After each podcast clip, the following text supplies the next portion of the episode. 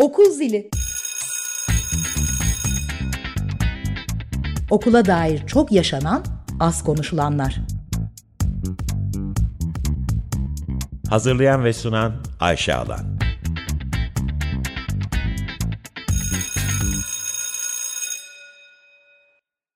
...95.0 Açık Radyo'da Ayşe Alan'la Okuzili ile birliktesiniz. Hoş geldiniz. 2 haftada bir perşembe akşamları eğitim dünyasında çok yaşanan az konuşulanları konuşmak üzere sizlerle birlikteyiz. Her zaman olduğu gibi programa başlamadan önce kitap köşemle başlamak istiyorum. Bu haftanın kitabı Eğitimde Finlandiya Modeli. Küçük bir kuzey ülkesini eğitimde zirveye taşıyan temel ilkeler ve uygulamalar isminde bir kitap. Kitabın yazarı uluslararası eğitim dünyasında çok ünlü olan Pasi Sahlberg. Umarım doğru telaffuz etmişimdir ismini. Birkaç yıl önce okumuştum ben bu kitabı. Hepinizin bildiği üzere özellikle sene başında haber bültenlerinde her sene okullar açılmadan önce Finlandiya eğitim modeli ile ilgili bol bol haberler yapılır. Bu sadece bizim ülkemizde değil.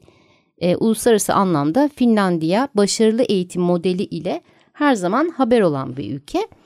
Ama genellikle biz daha çok bunu çocukların evlerinin en yakınındaki okullara bisiklette giderken görüntüleriyle biliriz. Ama arka planında hakikaten Finlandiya eğitim modelinin bu kadar başarılı olmasının nedenlerini çok da bilmeyiz. Şimdi bu kitap bize çok güzel bir şekilde, öz bir şekilde Finlandiya eğitim modelinin ne olduğunu, neden bu kadar başarılı olduğunu söylüyor.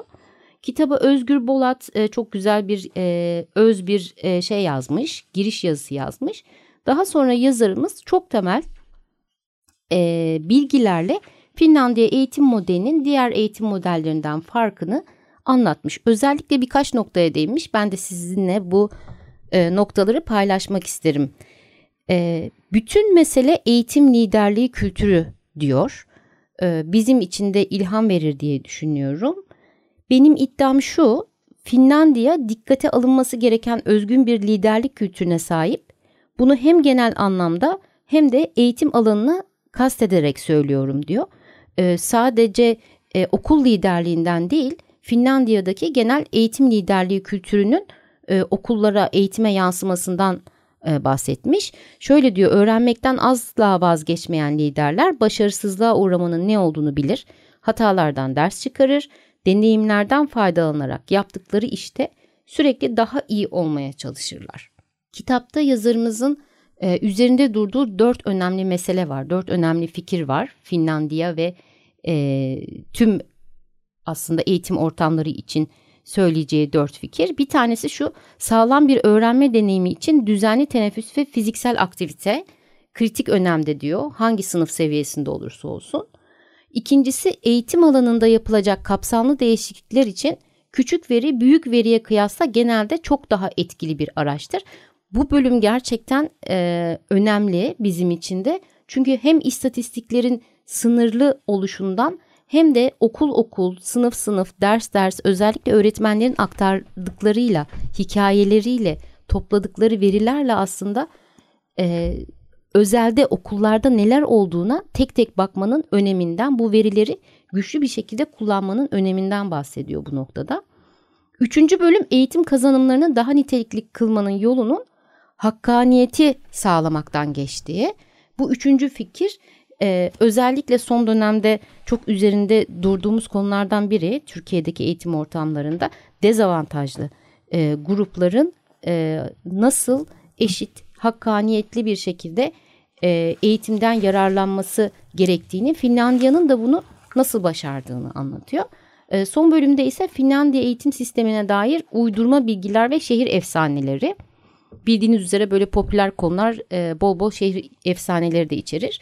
Daha iyi bir eğitim sistemi kurma yolunda verilen çabaları akamete uğratabilir. Dolayısıyla hakikaten şeyin altını çizmiş, bir yerde ne oluyor'nun arka planına burayı çözümleyerek, derinlemesine analiz ederek, anlayarak bakmak ve bu sonuca ulaşmak lazım diyor.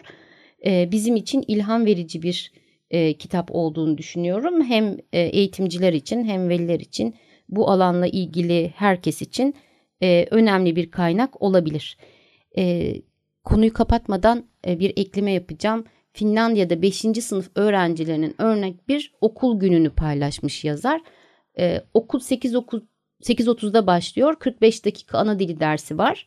15 dakika teneffüs, 45 dakika müzik, 30-45 dakika arasında beslenme, 45 dakika matematik, 15 dakika teneffüs, 45 dakika İngilizce, 15 dakika teneffüs, 45 dakika el sanatları ve inanmayacaksınız 13.45'te okul günü Finlandiya'da bir ilkokul öğrencisi için son buluyor diyerek Finlandiya konusunu kapatıp Türkiye'ye geliyorum.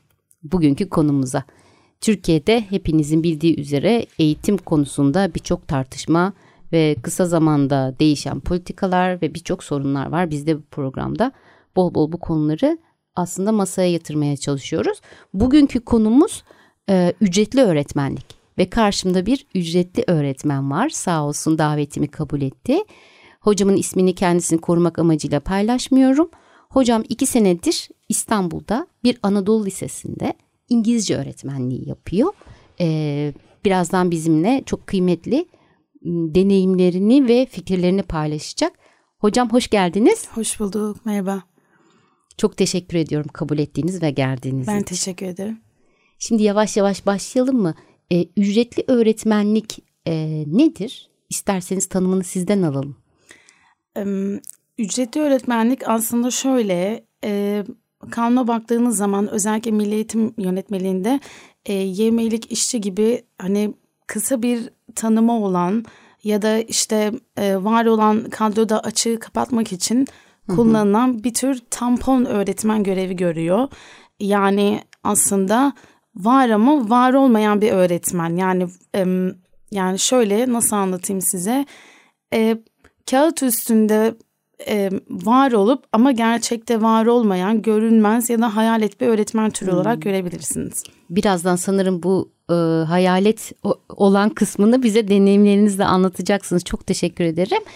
Dinleyicilerimiz için de söyleyelim. Eğer bir okulda bir kadro açığı varsa o okul o kadro açığını ücretli öğretmenlikle kapatabilir.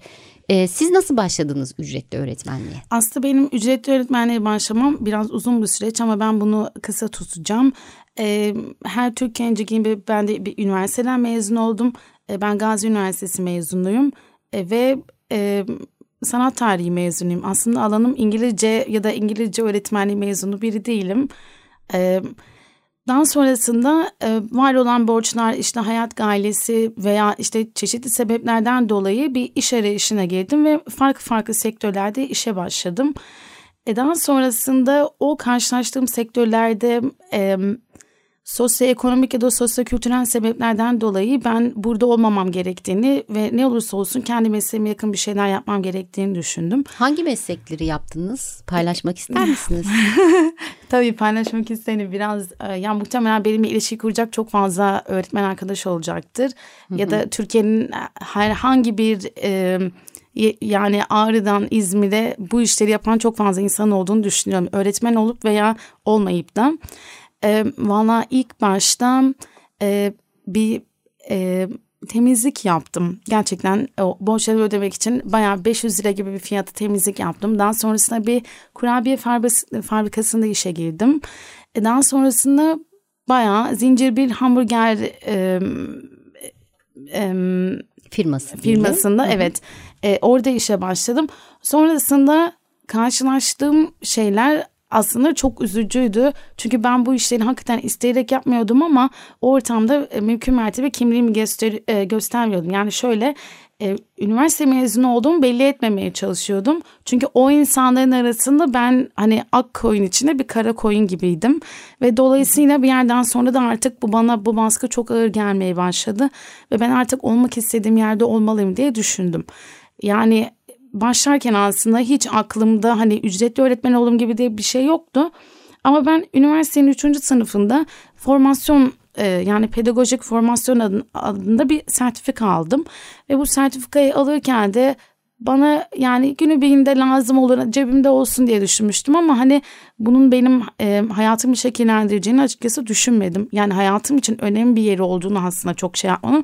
Çünkü hani bu belgeyi almam gerekiyor. Okurken en azından CV'me faydası olur. İşte ben de önemli insanlardan belki biri görülürüm gibi düşünerek yani bulunduğum kurum içerisinde bana bir fark atar vesaire diye. Ve sonunda da gerçekten işe yaramış ve ücretli öğretmenliğe başlamıştınız. Yani evet. Formasyonunuzla birlikte. Biraz şeyi sormak istiyorum hocam. Çalışma şartları nasıldır ücretli öğretmenin? Yani çalışma şartları şöyle aslında yani dışarıdan bakıldığı zaman gerçekten şöyle bir mercekte öğretmenler odasına tutulduğu zaman kim ücretli, kim kadrolu, kim sözleşmeli belli olmuyor. Hani bunun için bir teleskop tutmanıza da gerek yok. Sadece şöyle işin iç tarafı çok farklı. Çünkü kademe kademe ayrılıyor bu öğretmenler. İşte kadrolu öğretmen 657 ya da sözleşmeli öğretmen 650'ye bağlıyken 4A'ya biz... Mevsimlik işçi grubunda görülen hatta 1965 yılının anayasasında yani Milli Eğitim Bakanlığı'nın yönergesini şöyle bir şey geçiyor.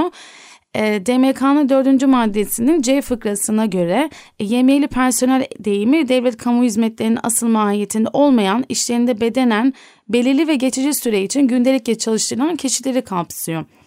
Daha sonrasında 98'de böyle bir değişiklik yapılıyor. Tekrardan bu 89. maddede de öğretmen sayısının yetersiz olması halinde yüksek öğrenimli olmak koşuluyla resmi görevi bulunmayanlarıyla emeklilere okul öncesi öğretim, yaygın eğitim kurumlarında haftada 30 saate, orta öğretim kurumlarında 24 saate kadar ilgili mevzuatın belirtilen esaslarına göre uzman veya usta öğretici olarak nitelendiriliyor diyor. Bunlar zaten resmi gazete var olan şeyler. 2005 yılına ait de farklı bir düzenleme yapılıyor ama şöyle bize onlardan ayıran şeyler aslında tamamen sistematik, sistemsel olarak. Nasıl? Yani şöyle atıyorum bir ücretli öğretmen, anne bir ücretli öğretmen çocuk farkın yani çocuk üzerinden faydalanamazken çocuğu üzerinden normalde hani SSK üzerinden hani belli bir çocuk ödeneği alıyorsunuz. Evet. Ama normal şartları bundan faydalanamıyor. Ya da şöyle düşünün resmi tatillerde ya da işte yaz tatillerinde SGK'nız kesilirken sizin ama aslında kadroda sözleşmeli öğretmen 657'ye tabi olduğu için böyle kesintiye uğramıyor.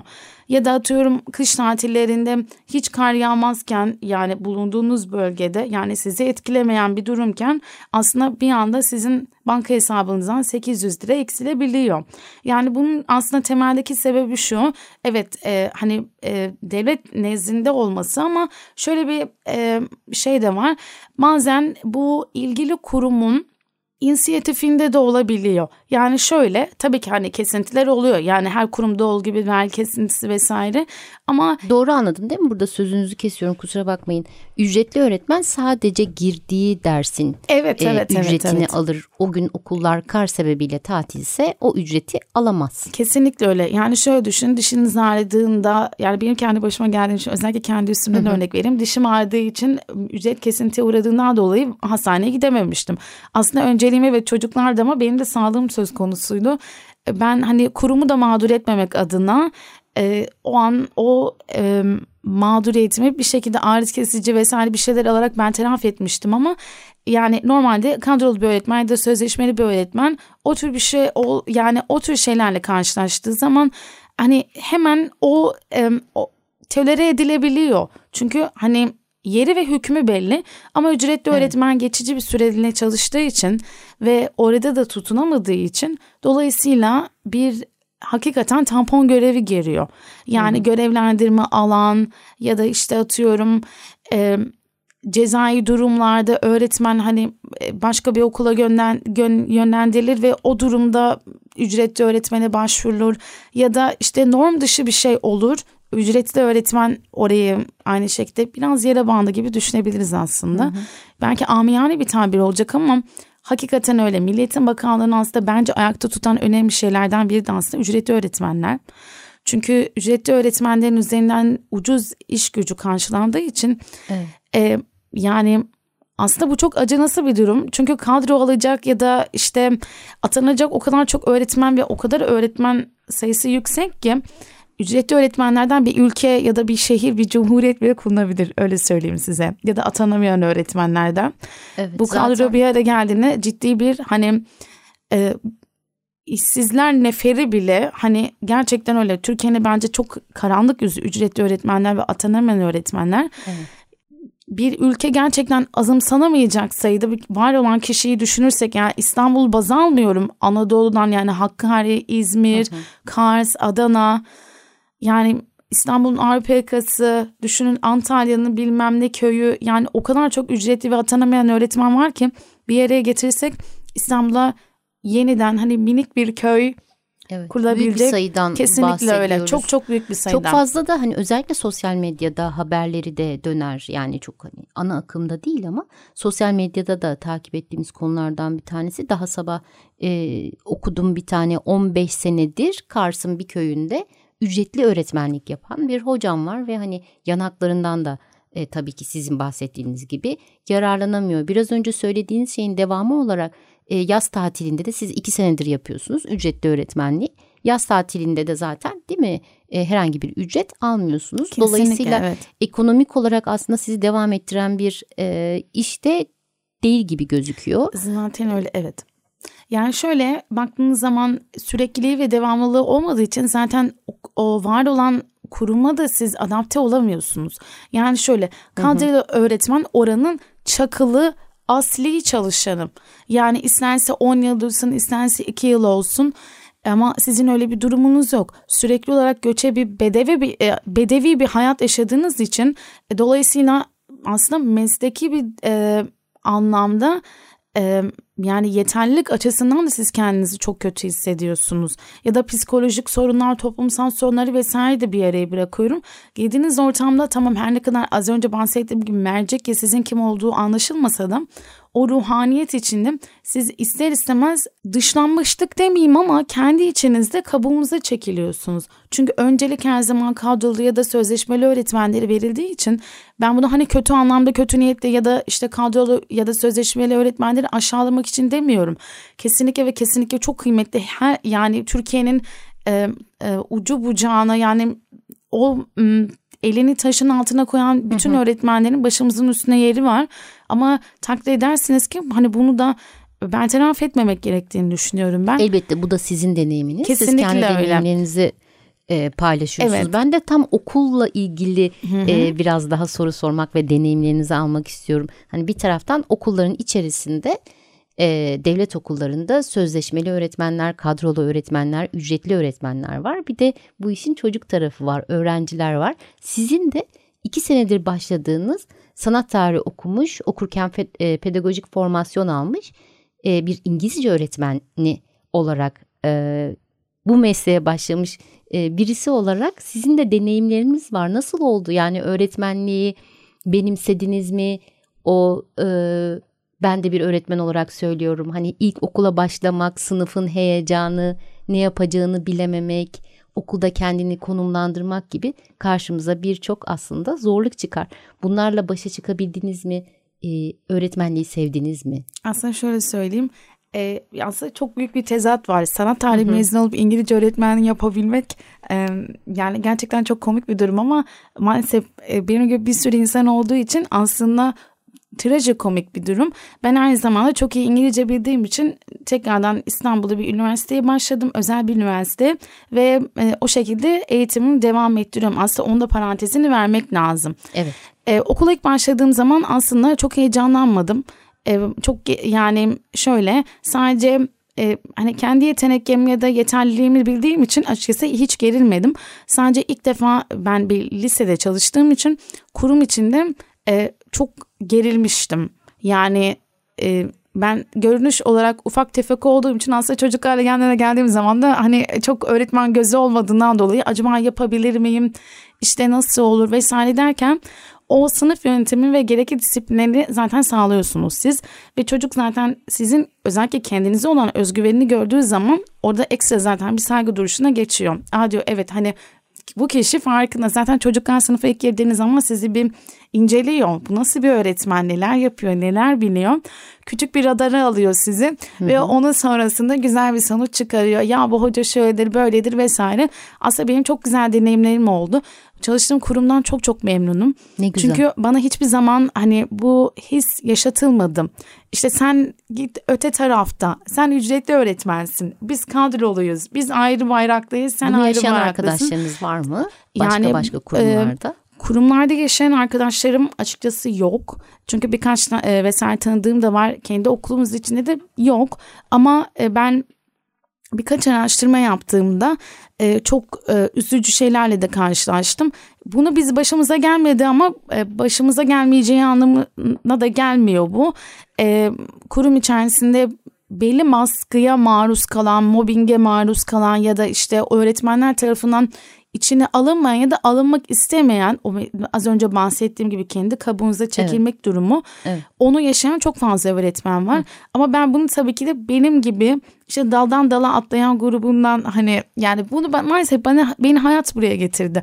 Ben güzel bir galeride ya da bir müzede işte kendi işimi yapacağımı düşünürken, hı, hayat beni buraya sürükledi. Bunda hani benim tabii ki de hani belli bir suçum yok ama işte atıyorum mühendislik okuyan bir kız çocuğunu ya da erkek çocuğunun mezun olduğunda kendisini bir anda çocuk gelişimi bölümünde bulması gibi bir durum. Evet. Zaten mesleğin şöyle bir şey var, ücretli öğretmenliğin bir durumu, şöyle bir durum var bizim. Yani açıkçası öğretmenler kendilerini geliştirmek için çok fazla çaba sarf ediyorlar. Özellikle hani kadrolu öğretmenlerle yarışmak vesaireden ziyade, tabii bunu yapan kişiler vardır ama ben kendi adımı konuşayım. Açığı kapatmak için, eksiğimi kapatmak için gece gündüz gerçekten çalıştım. Öğrenciye de veliye de bunu yansıtmamaya çalıştım. Öğrenci evet kadrolu sözleşmeli ya da işte ücretli öğretmen, uzman öğretmen, baş öğretmen, bunların farkını ayıramıyor ama yani sonuçta öğretmen öğretmendir. O gözle bakıldığı için veli bunu öğrendiği anda öğretmen de kendi çocuğuna da bakış açısı bir anda değişiyor. Yani kadrolu öğretmenin daha çok şey öğrettiği ya da ücretli öğretmenin daha az şey öğrettiği algısı var. Aslında tamamen yanlış bu. Neden yanlış? Çünkü belirli bir emek sarf ederek geldikleri için, pedagojik formasyon aldıkları için ve hakikaten ücretli öğretmenler bu durumun farkında oldukları için o motivasyonla zaten buna hareket ettiklerinden dolayı çoğunluğu benim gibi açığı kapatmaya çalışan öğretmenler. Yani benim bugün İstanbul'da İngilizce eğitimi alıyor olmam bile aslında benim adıma çok üzücü bir durum. Öğrencilerim açısından onları o kadar çok önemsiyorum ki hatta çoğu zaman çok üzüldüğüm zamanlar oldu. Yani neden hani asıl mesleğimi yani yapmak yerine daha sonradan ya da bir araya getirdiğim kendi bilgi birikimlerimi o çocuğa hani gerçek bir şekilde verebilme imkanı varken neden bu yol oldu diye. Ama aslında yani keşkelerle de yaşanmıyor. Üzerine bir şeyler katarak yol almaya çalışıyorum. Fakat bazı durumlarda şöyle şeyler de olabiliyor tabii ki. Ücretli öğretmenlerin bu noktada yani benim çoğu gördüğüm araştırmalarda özellikle işte üniversitelerin ya da kurum içi vesaire araştırmalarda gördüğümüz üzere ücretli öğretmenliğin kendi mesleklerine de yabancılaştığı aslında görülüyor. Yani ben şu anda açık konuşmak gerekirse sanat tarihi mezunuyum ama gelin görün ki ne kadar teknik bilgilerimi hatırlıyorum. Tabii ben onları sürekli güncellemeye çalışıyorum ama yani böyle bir durumda söz konusu. Ama bu şu demek değildir ki hani insan durduğu yerde kalsın, sürekli revize etmeniz ve güncellemeniz gerekiyor kendinizi. Yani matematik öğretmeni bile olsanız sürekli yeni soru tarzlarıyla var olan Türkiye sistemi içerisinde kendinizi geliştirmeniz gerekiyor, öyle söyleyeyim. Elbette. Şeyin tekrar altını çizelim. Bir taraftan evet şey dediniz işte sanat tarihi okudunuz bu işi yapmak için ama o mümkün olmadı. Ücretli İngilizce öğretmenliği yapıyorsunuz ama bir taraftan da İngilizce bölümünde şu an okuyorsunuz değil mi? Evet. Bu da sizin aslında öğretmenliği ne kadar bir taraftan ciddiye aldığınızı ve buraya emek sarf ettiğinizi de gösteriyor. Evet, ben öyle anlıyorum. Evet. Çok teşekkür ederim. Yani aslında bu alana çok fazla insan gönülden bağ kuruyor. Hı hı. Ben kendi kurumum içinde ve dışında hiçbir zaman görmedim ki çocuklardan nefret ediyorum, İşte Allah belasını versin, böyle mesleğin, öyle bir şey olmuyor. Sabah belki kötü bir, üzücü bir olayla karşılaşıyorsunuz ama günün sonunda bir öğrencinin size gülümsemesi hakikaten bütün bir ayınız ya da bir haftanızı güzel bir şekilde geçirmenize vesile oluyor. Buradan hani yanlış anlaşılma da olmasın, bize dinleyenler içerisinde kadrolu öğretmenler, sözleşmeli öğretmenler, uzman öğretmenler, müdür yardımcıları, müdürler bulunacaktır ama kesinlikle onları ayrıştığımdan, işte biz şu noktadayız, siz bu noktasınız demek için değil. Yani var olan çerçeveyi daha iyi görebilmek için. Aslında biz onlara da çok sonsuz şükran borçluyuz, kadrolu ve sözleşmeli öğretmenlere. Biz gelip gidiyoruz ama onlar asıl yükü, onlar sırtlıyor. Hı hı. Gerek iyi gerek kötü durumlarda ve kendilerinin kesinlikle ben şöyle söyleyeyim, çok ciddi desteklerini gördüm kurumdan ve hiçbir zaman ne bana ne de arkadaşlarıma farklı bir muamelede bulunulmadı. Aksine hep sevgiyle ve bizi mesleki anlamda daha ileriye taşıyacak ya da hayat gailesi içinde kendimizi daha iyi bulunduracak konumlara getirmeye çalıştırdılar. Yani onun da dipnotunu verelim. Hani buradan şey gibi görünmeyelim. Çok teşekkürler hocam. Hakikaten bu kadar kısa zamanda konunun birçok boyutuyla, hem kendi deneyiminizle hem de Türkiye'de ücretli öğretmenliğin nasıl bir şey olduğuyla ilgili çok güzel bilgiler verdiniz. Tekrar çok teşekkür ediyorum. Ben teşekkür ederim. Kabul ettiğiniz ve katıldığınız için. Kapatalım, 2 hafta sonra Okuzili'nde Açık Radyo'da tekrar birlikte olacağız. Ben Ayşe Alan, herkese iyi akşamlar diliyorum.